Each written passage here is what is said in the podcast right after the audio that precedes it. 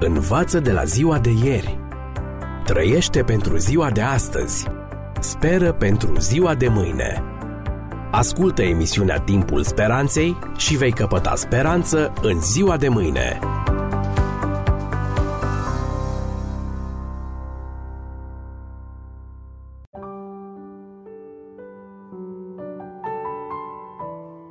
Dragi prieteni, nu vi se pare uneori că fiecare luptă pentru ceva?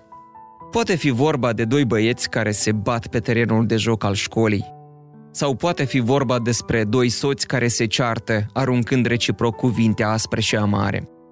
Poate fi vorba despre doi boxeri în ring. Sau poate fi vorba despre două partide politice care fac schimb de insulte și învinuiri. Alteori se poate întâmpla că de parcă chiar în interiorul nostru are loc o luptă. Lupta între părțile bune și cele care nu sunt prea bune.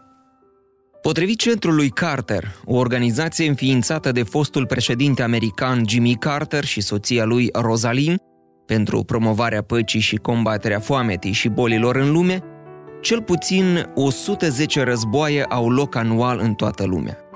Cel puțin 30 dintre ele sunt considerate conflicte majore. Astăzi putem vedea secvențe de războaie 24 de ore în fiecare zi la canalele TV de știri. Dacă undeva în lume izbucnește un război care produce mari consecințe, este aproape imposibil să nu se afle despre el. De ce dar mass media din lumea întreagă a scăpat din vedere cel mai mare război care a avut loc vreodată? De ce cel mai important și de lungă durată conflict din toată istoria omenirii a fost pe deplin ignorat? Nu veți vedea niciun reportaj despre desfășurarea lui la noutăți TV, la radio, în ziare sau pe internet.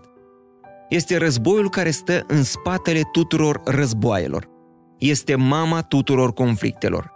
Este marea controversă dintre bine și rău. Autorul bestsellerului științifico-fantastic Andromeda Strain, specie Andromeda, Michael Creighton, desfășoară în cartea sa o scenă de-a dreptul înfiorătoare. Doctorul Jeremy Stone privește într-un microscop electronic și nu vrea să creadă ce vede acolo.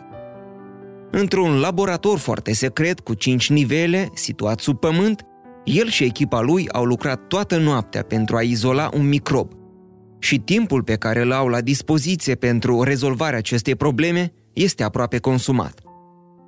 Cu două zile mai devreme, un satelit militar secret, numit Scoop 7, după ce a ieșit din funcție pe orbită, în mod deliberat a fost adus în pustia Arizona. O echipă formată din două persoane a fost trimisă de la baza de forțe aeriene Vandenberg din California pentru a evacua satelitul. Ei au urmărit semnalul emis de locatorul satelitului și l-au identificat în orășelul Piedmont, situat în regiunea pustiei și având o populație de doar 48 de persoane. Când a intrat în localitate, echipa a raportat că străzile erau pline de cadavre. La Vandenberg, unde operațiunea de evacuare era monitorizată prin radio, personalul misiunii de control a satelitului a auzit dintr-o dată un țipăt strident urmat de un trosnet.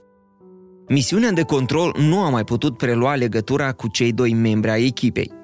O a doua echipă, dotată cu haine impenetrabile și căști, a fost dislocată în Piedmont – Acolo au găsit satelitul și, spre uimirea lor, au găsit și doi oameni care au supraviețuit, un bătrân și un copil. Supraviețuitorii și satelitul au fost transportați imediat în laboratorul subteran Wildfire, la periferia orașului Flat Rock din statul Nevada.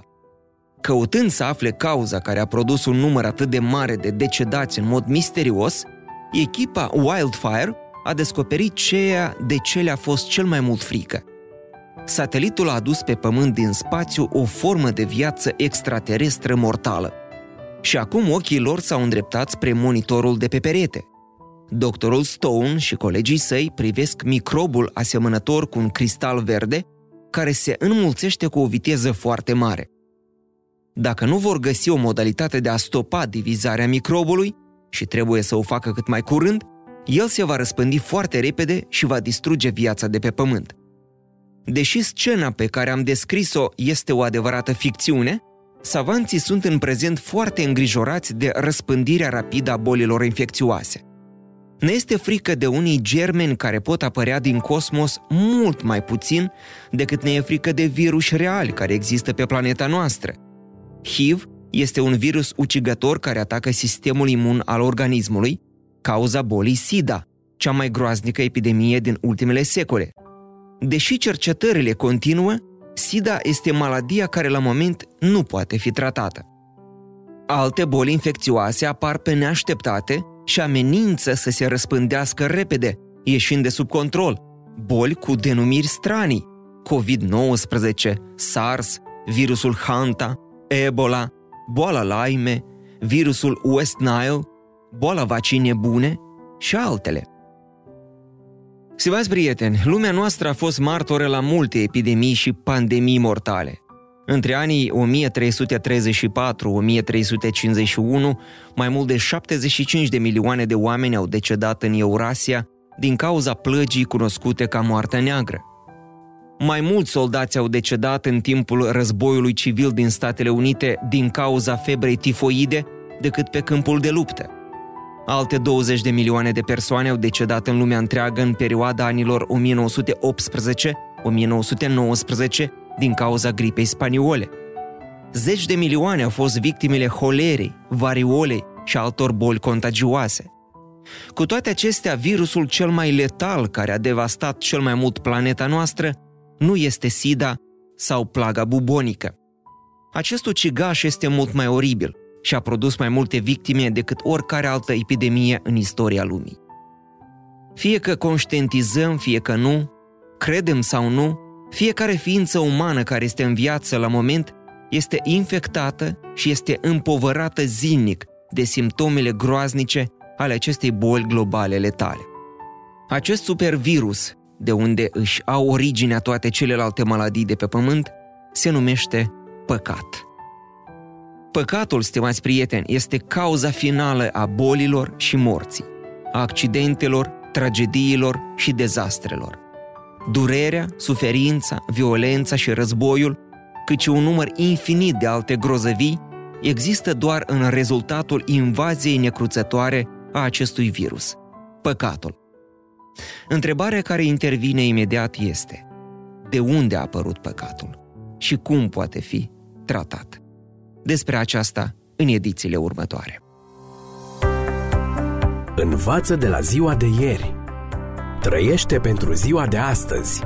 Speră pentru ziua de mâine.